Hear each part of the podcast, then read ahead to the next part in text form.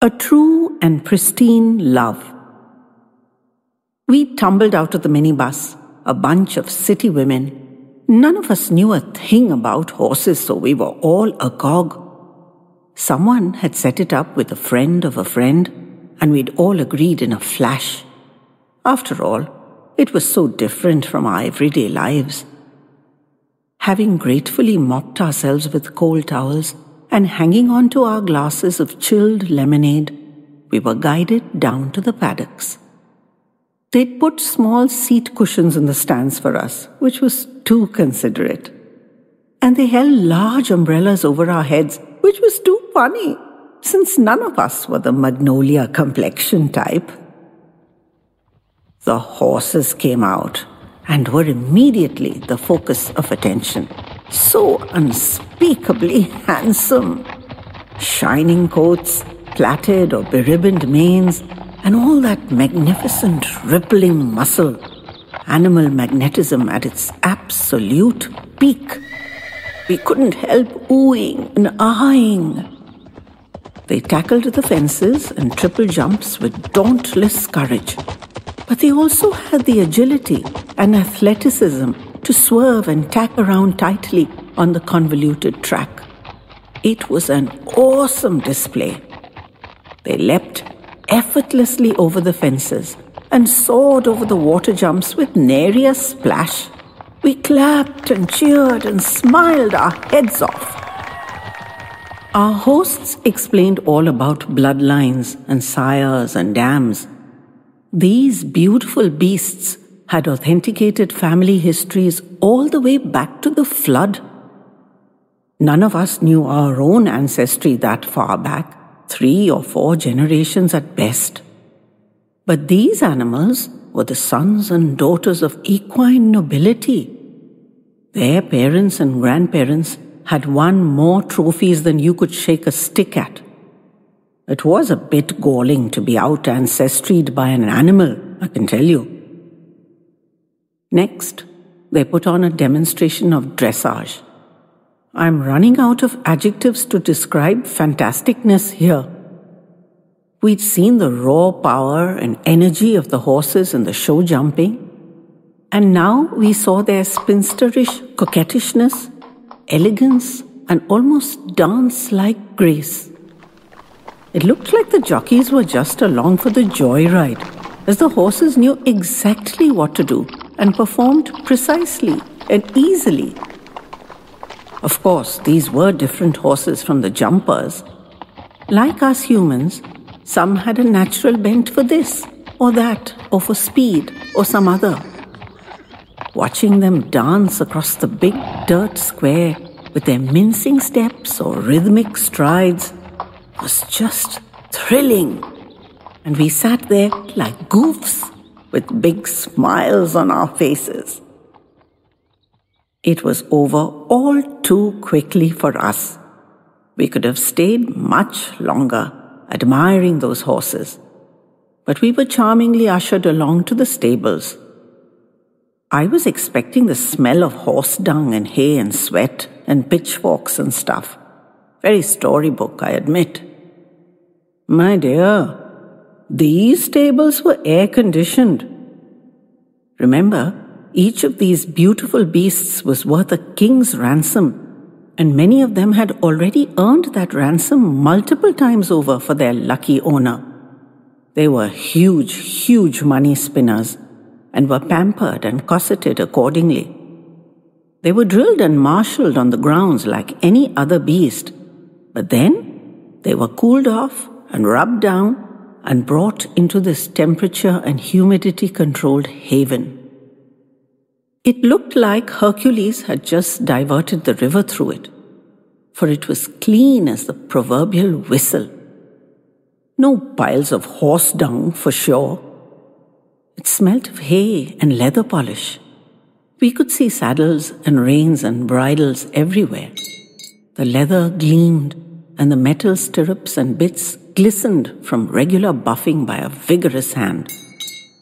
The air was cool but not cold, and some of the horses had their heads poking out of their stalls, as inquisitive about us as we were about them.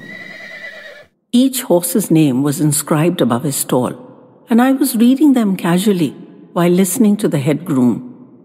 He was telling us about the precise mixture of fats, starch, protein, and fiber that went into horse feeds. And then there were vitamin and mineral supplements. Who knew it was such a precise science? He reminded us that they were all highly strung professionals, not playthings to be petted and stroked. The horses put in their bit by nervously whiffling their upper lips and snorting and stamping and letting off high pitched whinnies. I edged away nervously from one particularly insistent one. Bannister's baby, I remember. For horses always have such exotic names, and stumbled blindly backwards into another horse. I remember the look of horror on the face of the head groom, who was exactly in my sight line.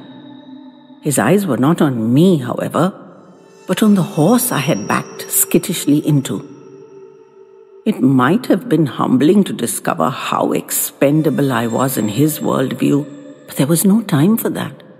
His expression changed from horror to fear to amazement as I belatedly realized I was being cradled by the horse and then gently nudged upright.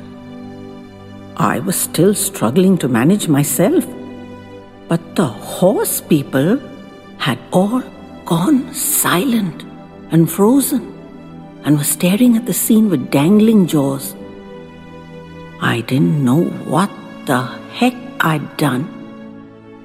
I could feel that moist nose nuzzling the small of my back in a gentle kind of pushing way, and so I slowly turned and faced him, thunder's echo and hesitantly stroked his smooth aquiline muzzle to say thank you. He batted his long lashed liquid eyes at me, and I felt like I was drowning. He was an ethereal silver grey color, with a black feathery blaze over his left brow, a black muzzle and black socks low down on his powerful legs, and he was massively muscular. He hadn't been brought out that day, we were told later, firstly because he was a racer, not a jumper or a dressage specialist, but also because he had a notoriously bad temper. They never risked taking him out amongst untutored visitors. But this horse, as dumb beasts sometimes will, had taken it upon himself to prove them false.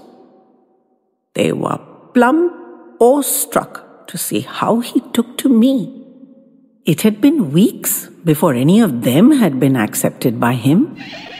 He would snort and stamp and quiver his lips menacingly to show his big, dangerous teeth.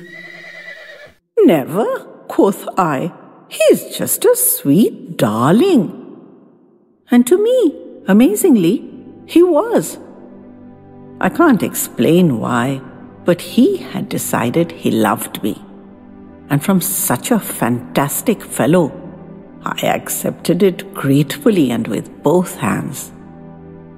So there was a bit of brouhaha about that, with everyone expressing their shock and awe, and me basking in the glory of the moment. I'll never forget the magnetic connection I felt with him that very first time. The thrill of the whole bizarre encounter, and the tenderness with which Echo had honored me with his love. It's such a special, special memory that I will always cherish it. After refreshments in the main farmhouse, we trundled back onto the bus to go home and I secretly hugged that special little joy inside me to bring out and savor again later.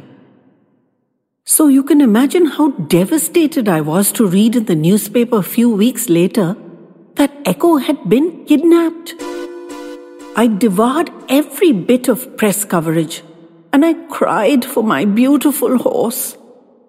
The general consensus was that he would never race again since his distinctive style would be a dead giveaway, but that he would probably be put out to stud to sire another line of super winners since his seed was guaranteed to fetch astronomical prices. Everyone laughed at me, moping over Echo, but none of them had felt the connection I'd felt that day, and so they couldn't know my anguish. To think that that magnificent specimen had been taken from those five star stables to some miserable laboratory like hovel where he would regularly be milked for his powerful seed and would eke out his days practically a prisoner, never running free again, was like a dagger to my heart. So laugh if you want, I don't care. I grieved for him. Now, fast forward to the next December, when, as a treat, my husband and I were invited to the New Year's races by a remote cousin. We'd never been to the racecourse before, so we dolled up and went, quite excited about the whole event. My hat had been the topic of everybody's interest for weeks. I'd finally given up hope of wearing a simple one and had given in and got myself a bit of net and feather that cost way too much for something so small. But putting it on made me feel très elegant. So perhaps it was worth the pretty penny I spent after all. We arrived at the racecourse and went everywhere and looked at all the sights and smelled all the smells. The color and razzmatazz, the horsey odor, the energetic buzz in the air, and the crowds of stylish people. The knowledgeable cousin took us around to meet a few insiders whom he knew, and in that very equine setting, my mind was naturally filled with memories of echo. More so when I felt gentle nuzzling against my back. I was caught in a crazy vortex of deja vu by the all too familiar nudge, and my mind spun as I turned around. I could hear my heartbeat thundering in my ears as I looked at this horse. A beautiful, shiny black. No blaze, no socks. Massive, yes, and with those same liquid eyes. But black. It was some other horse. I stroked his long snout lovingly in memory of my dear, sweet echo. I was peremptorily called to account by the cousin and others. Someone had taken umbrage to my stroking the horse. I asked what his name was, but was angrily hustled and bundled out in a flurry without even the courtesy of a reply.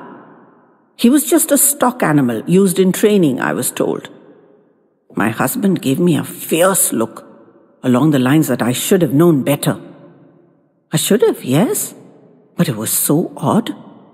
I'm not a horse whisperer, so surely I could not expect to attract strange horses everywhere in this crazy fashion. What I had experienced with Echo had been quite singular for both of us, and this had felt exactly the same. It was uncanny. I was still being scurried along the cousin hissing angrily at me about the head groom being furious. It could have been dangerous. He was a bad tempered animal and they were all wary of him. But he was a good solid runner, so they used him in training. The groom would have been in really hot water if the brute had bitten me. But anyone with half an eye should surely have seen that the big black horse was not remotely near biting me. So I became very suspicious. I kept thinking about it all day, but dared not say anything for the moment. The next day, I told my husband everything over his morning tea and newspapers. We hadn't been married this long for nothing, so with a look of resignation, he agreed to help me. Could it wait a few hours, was all he asked. Later that morning, we looked up the horse farm we had been to called and asked to speak to somebody about Thunder's echo. We said we had possible information on his current whereabouts. That got us on the direct line with the owner, Toot Sweet, and I recognized his voice at once. I introduced myself and reminded him about Our Lady's visit and my encounter with Echo, and he remembered me right off. I told him what had happened the day before the racecourse. I said I knew the horse was black and not silver grey, and that there was no blaze, but in my heart, he'd felt just like Echo to me. And my heart told me it was Echo, though I couldn't explain how that was possible. It sounded so lame, and I apologized but I felt I just had to bring it to him. Well, you know what happened after that. It turned out to be Echo all right. I learned that greys, as they are called, are actually black skinned horses with mostly white hairs, but also some black hairs, like Echo's blaze. So dyeing Echo black had made for an easy transformation. The whole shady business was intended to have garnered more money than I can even think of, and I had to beg to be kept out of the limelight. But finally, Echo was brought safely back to his rightful home and reinstated in glory in that splendid stable in a spacious stall with his name emblazoned over the door. He still runs, and I still visit him not because he's faster than the wind, or famous, or more handsome than Adonis, but just to talk to him and stroke him and be nuzzled by him. And the inexplicable love we feel for each other is a rare and precious thing. In its own way, it's a very true and pristine love. And that was my first case. And that's how I became a detective, which is what you asked me and how this whole story got started. And now you have your answer.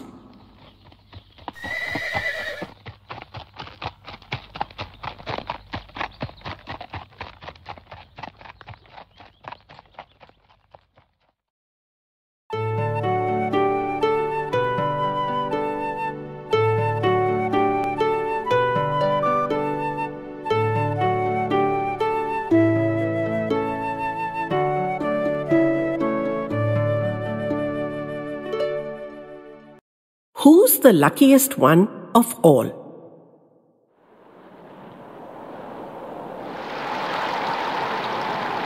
My teeth chattered and my flesh quivered incessantly from the wet and cold.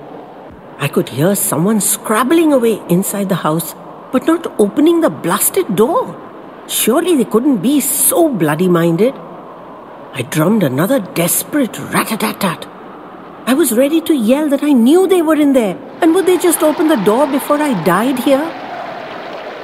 But just as I took a lungful, I could hear someone turning the bolts and locks, and I calmed myself down and got ready to be polite and beg for shelter. The door opened a crack, and a weathered old face with watery grey eyes peeped through. Yes? says he in a questioning tone, as if he thought I might be out selling encyclopedia. I explained that I'd got lost in the storm and was nearly dead from cold and exhaustion when I saw the lights of this cottage. Incredibly, the cussed old beast started giving me directions to the nearest road. Follow that path down and take the left fork and cross the stream though it might take a while since the stream may be in full spate. But I could safely sit it out under the big tree, no matter how angry the stream became. His dense imperviousness had me in full spate, forget the stream. And I was so angry I could have told him exactly where he could go himself. In this weather, the old coot was turning me out in my wretched condition to shelter under a tree. Under a tree! I almost put my fist through his silly, wrinkled face. But the horror of seeking my path again in the deepening dark and frigid cold took their toll, and I collapsed. The next thing I knew, I was being lugged feet first into the cottage. I had the wit to stay inert, so the idiot man didn't get a chance to say, Okay, he's recovered, turn him out again and point him in the right direction. I felt two sets of hands tugging and tumbling me onto a couch. I finally opened my eyes hesitantly, and a little old lady was standing alongside the big, brutish ass. Both were evidently exhausted from their efforts, and I felt a bit of a bore. They looked at me with terrified eyes, and the woolly old lady said beseechingly, You won't tell anyone, will you? For the life of me, I couldn't guess what the bleeding heck she meant. I must have just gaped at her. The old coot grabbed me by the collar and threatened to do me physical harm if I besmirched her fair name. I promise you, he said that. Besmirch her fair name. Do you think I can make up stuff like that? I said, okay, okay. Just tell me what I was not to tell. By then, she was grabbing his arm, pulling him off me, saying, Let him go, Dan. He looks weak in the head. After the rotten day I'd had, this was ripe. It really was a bit too bloody much. So I pulled up the last reserves of my strength, pushed off the old coot and sat up, with the two of them scuttling back as if I were a vicious murderer, and told them I most certainly was not weak in the head, nor was I interested in besmirching anyone's fair name. What I was, was a trekker, mangled by the storm and seeking shelter. And would they be good enough to provide such shelter and send me on my way in the morning? There were some moments of stunned silence with everyone gaping at everyone. And then the woolly old thing collapsed into a chair and held her heaving chest in relief. It took a bit of patient explaining, but I finally convinced them that I was genuinely lost, not a spy for whatever malfeasance they were perpetrating. Immediately, they started bustling around organizing hot tea and dry clothing and making me take off my wet socks and shoes. It was only after dining and clearing up, in which I helped like a right proper gentleman, since I'd got my moxie back by then, that I popped the question what about my arrival had panicked them so? The answer is a bit of a shocker, so prepare yourself. It turns out these two nothing to look at wrinkled old bags, Woolly and Coot, were living in sin. So naturally they didn't want news of their shenanigans getting out and besmirching. You get the drift. I did my shame and scandal in the family routine, but I wouldn't have lost any sleep over it, though they were obviously guilty as hell. So I swore myself blind not to tell, which immediately made us co conspirators and bound us together in an unholy trinity. Coot stationed himself in Papa Bear's big chair. I had the couch, since I was still technically in recovery, and Woolly had Mama Bear's rocking chair.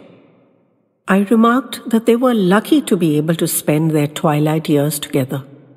And Woolly said she prayed it would be so. And Coot explained that poor Woolly had been rather unlucky with romance, so he hoped he was her lucky number seven. You see, explained Woolly, I was married very young, but I hardly spent any time with my sweet Andy, and he went off to the war and never came back. It was cruel because I was so young and had hardly been a sweetheart or a wife, and already I was a widow. Coot nodded commiseratively. So young, he echoed. Fortunately for her, she found Bert such a loving man. Protected her, interjected Coot sagaciously, and provided for her so well before he died. Of a wasp sting didn't even know he was allergic to wasps. They brought him to the hospital, but it was game over for poor Bert. Such a handsome man. Very sad indeed. They shook their heads sadly at the untimely passing of Bert. After him was Simon, who took her abroad, and she all the time worrying about bees and wasps. But he brought her back safe enough. And then he goes and gets some sickness. Foreign, they said it was.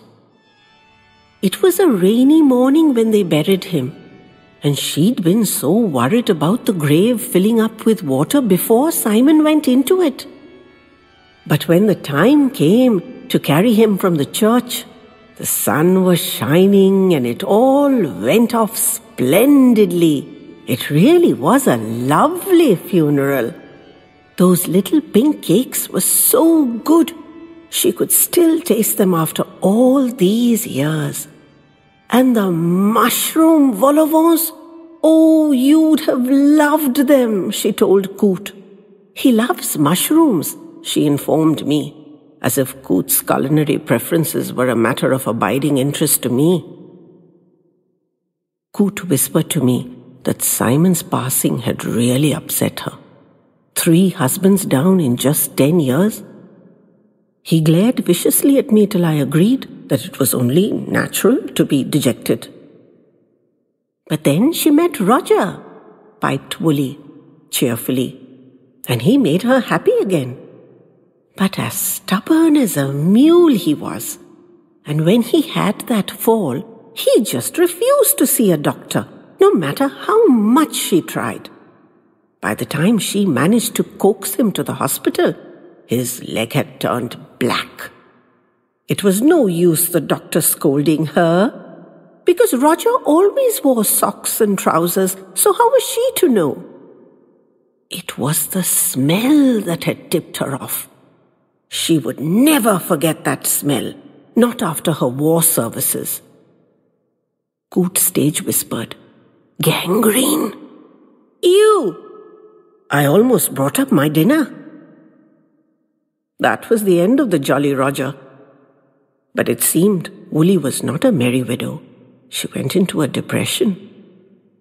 It became obvious to me that Coot was actually furious at them for dying. Didn't they care that they were upsetting Woolly? Not a thought for anyone but themselves, the inconsiderate lot. I found myself nodding too. Thoughtless indeed, to just up and die without notice. Quite right. Next in line was Davy.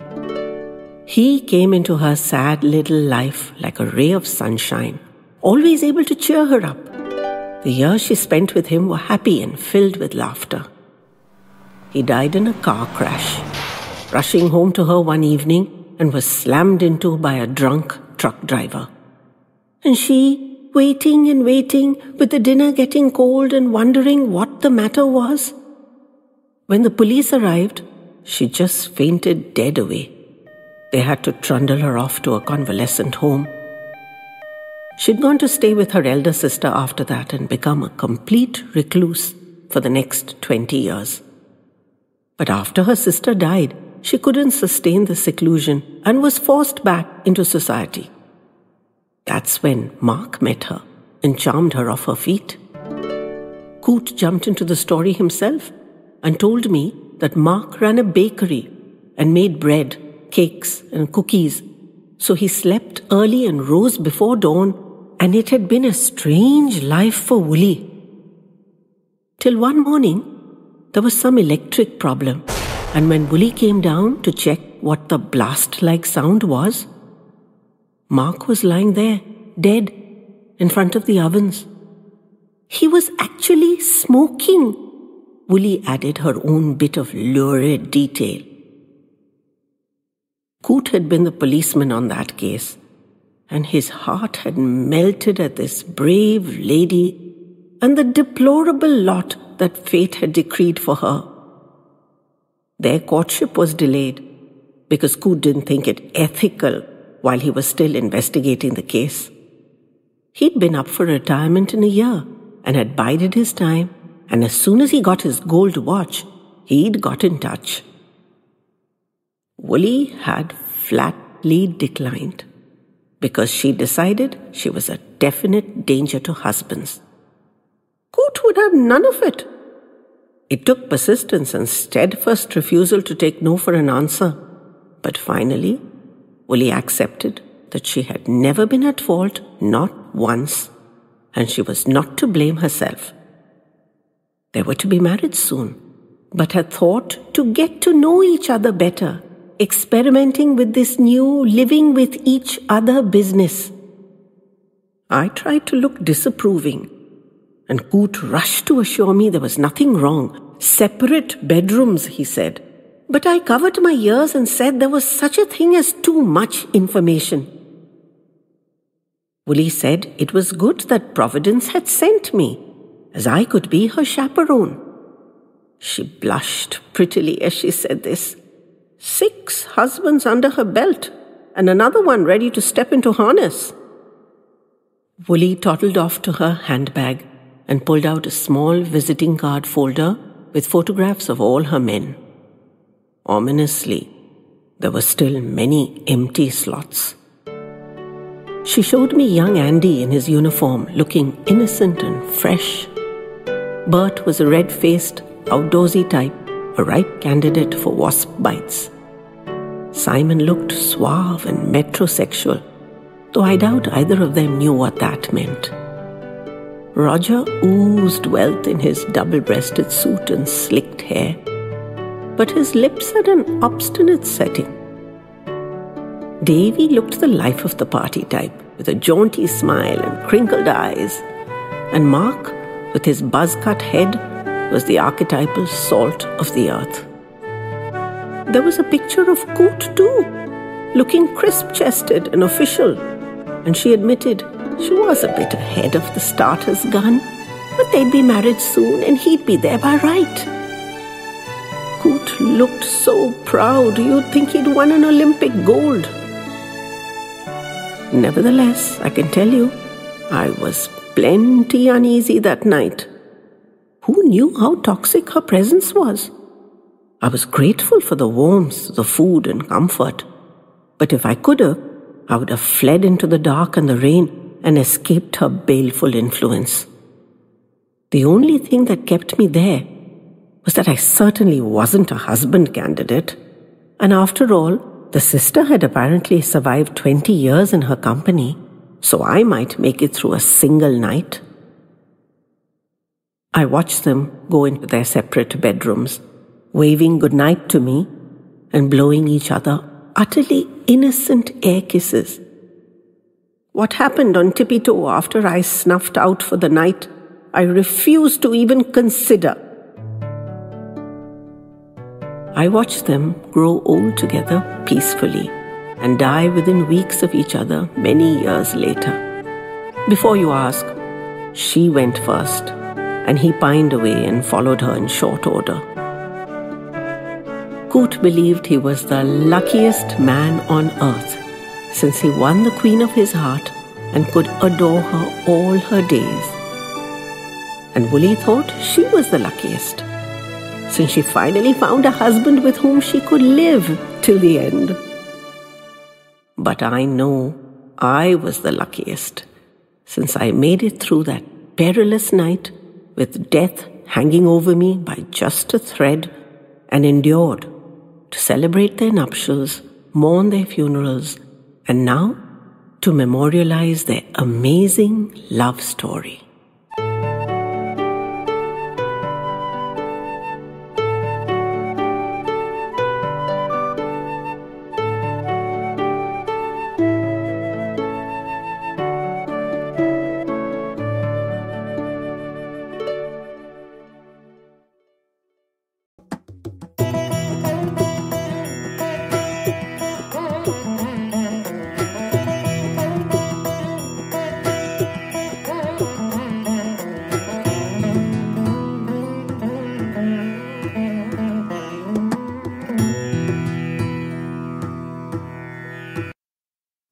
The Wicked Devil. Here in Chennai, we call it the Ponnu Paakkurathu, the girl seeing. Even though this was a very informal one, that is still what it was.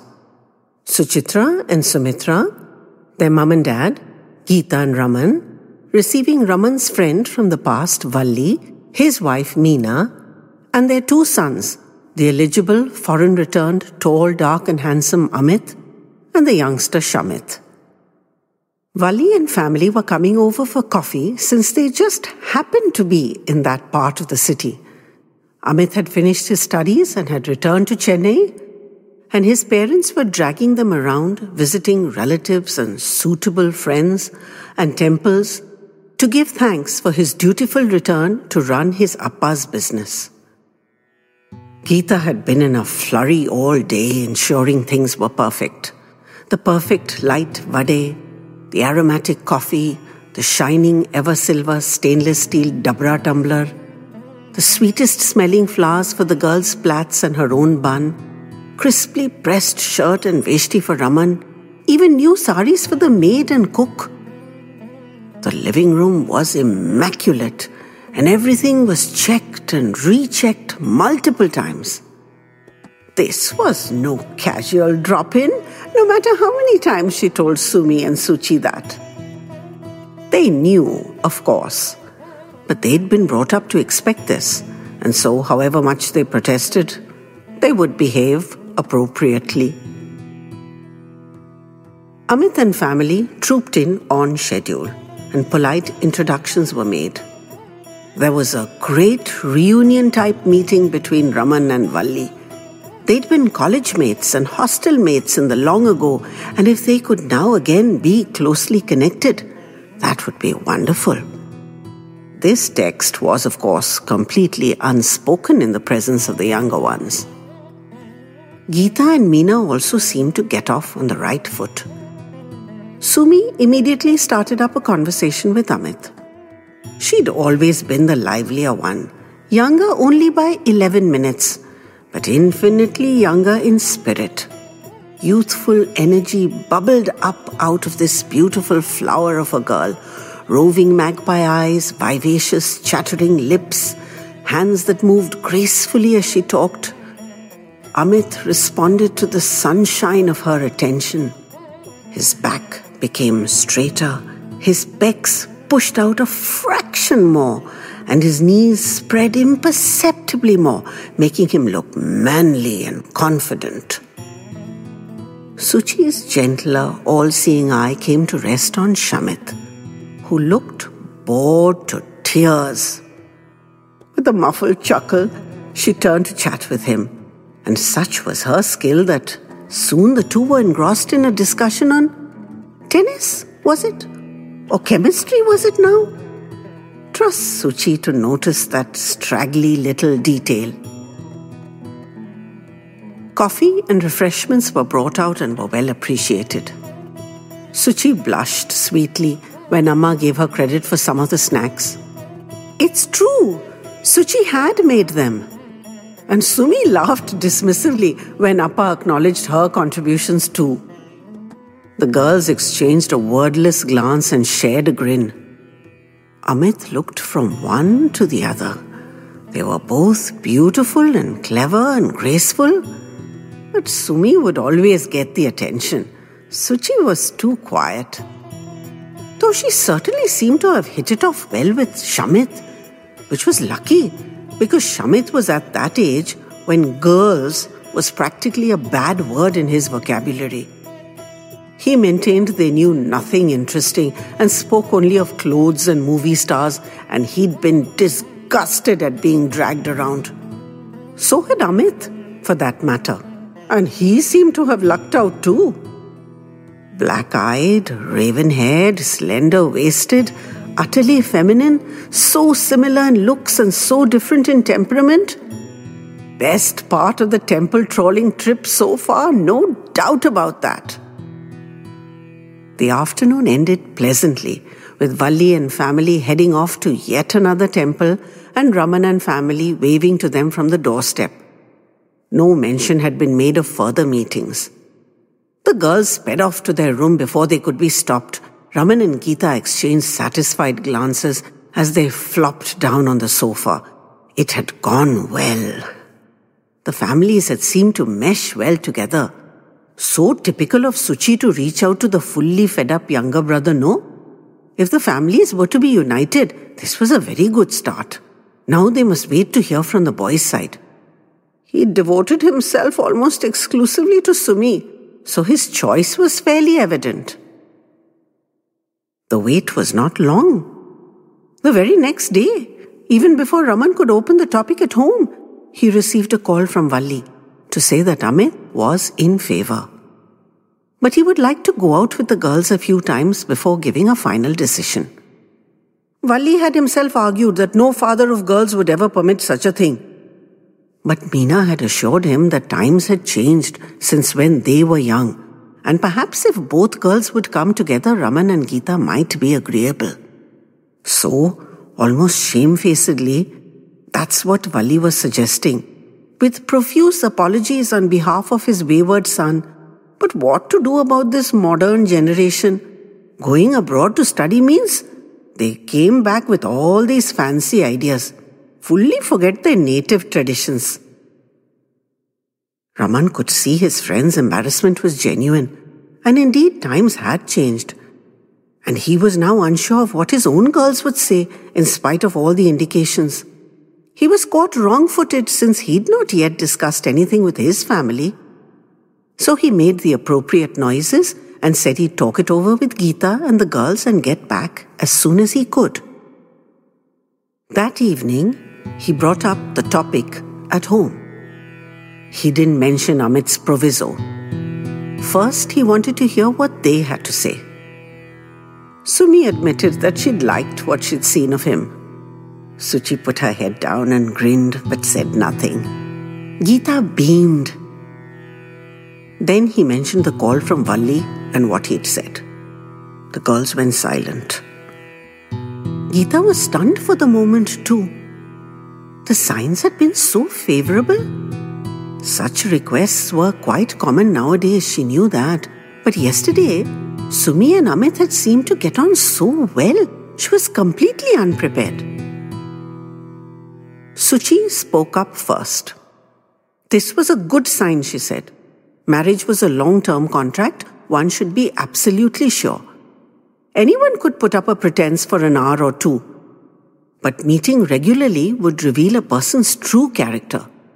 She'd be willing to do her part for Sumi They'd go out together, and so Sumi also would be certain what she was getting into. They should say yes, she said, in her firm, logical, practical way. She held Sumi's hands when she'd finished, and the two girls exchanged some unspoken communication. Something rippled over Sumi's face. She looked at her sister deeply. The room was in a freeze frame. Then suddenly, Sumi smiled brightly and nodded first to her sister and then to her parents. I agree, but only if Suchi is with me all the time. I will not be alone with him even for one minute until he has given his word. The twins hugged. I won't let you down, Sum, I promise, said Suchi. And Geeta and Raman were hugely relieved. Suchi had somehow pulled it off. She was quieter than Sumi most of the time, but she was very level headed and could be quite authoritative, as if those 11 minutes made her truly the elder and wiser one. It was agreed. Raman would inform Valli of the counter proviso. Amit started to come home, or the girls would meet him outside movies, cafes. Sumi and Amit got on well, often agreeing, but just as often arguing. Suchi kept things on a more even keel, sometimes restraining her impetuous sister with a glance or a touch.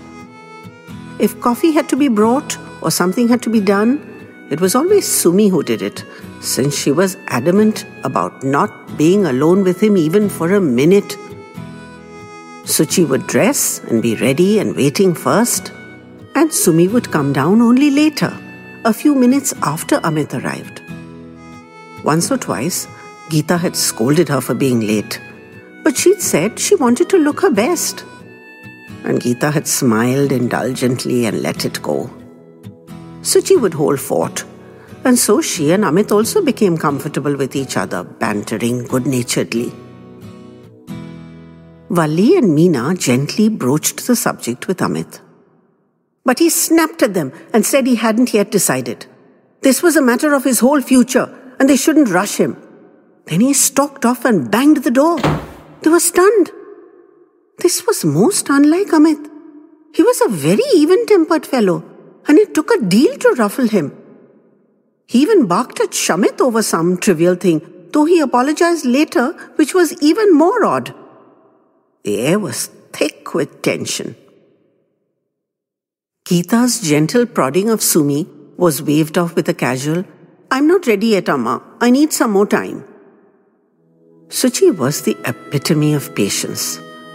She kept her parents at bay with a glance and reminded her sister how charming Amit was. This was difficult for the gentle Suchi, and she blushed furiously as she recounted his many attributes. Still, Sumi whined, But I'm not sure yet, Such. The parents stood by helplessly. She always seemed bright and charming in his presence, running on light feet to bring this or that. Yet she insisted she was not sure.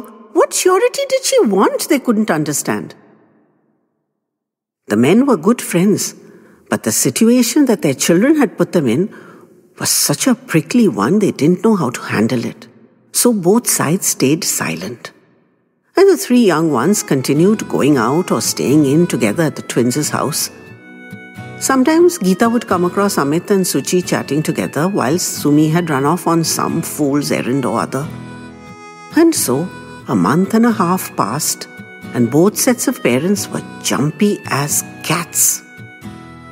Amit was becoming more and more silent and broody and irritable at home and still not giving any answer and Valli and Meena knew something was badly wrong. Was happy as a lark and smiling and singing sweetly around the house, but also unwilling to give any answer. Suchi was extremely tight and tense, but still felt she'd be able to convince her sister since she knew that Amit really was a wonderful person. The situation was untenable. They weren't willing to go forward, but they weren't willing to break it off either. Both families were fraught. Finally, Raman gave an ultimatum. This weekend he must have an answer. She could not go out with him for months and then say no. It would not do. It was not right. Modern generation or anything, he was determined. Sunday evening, he must have an answer.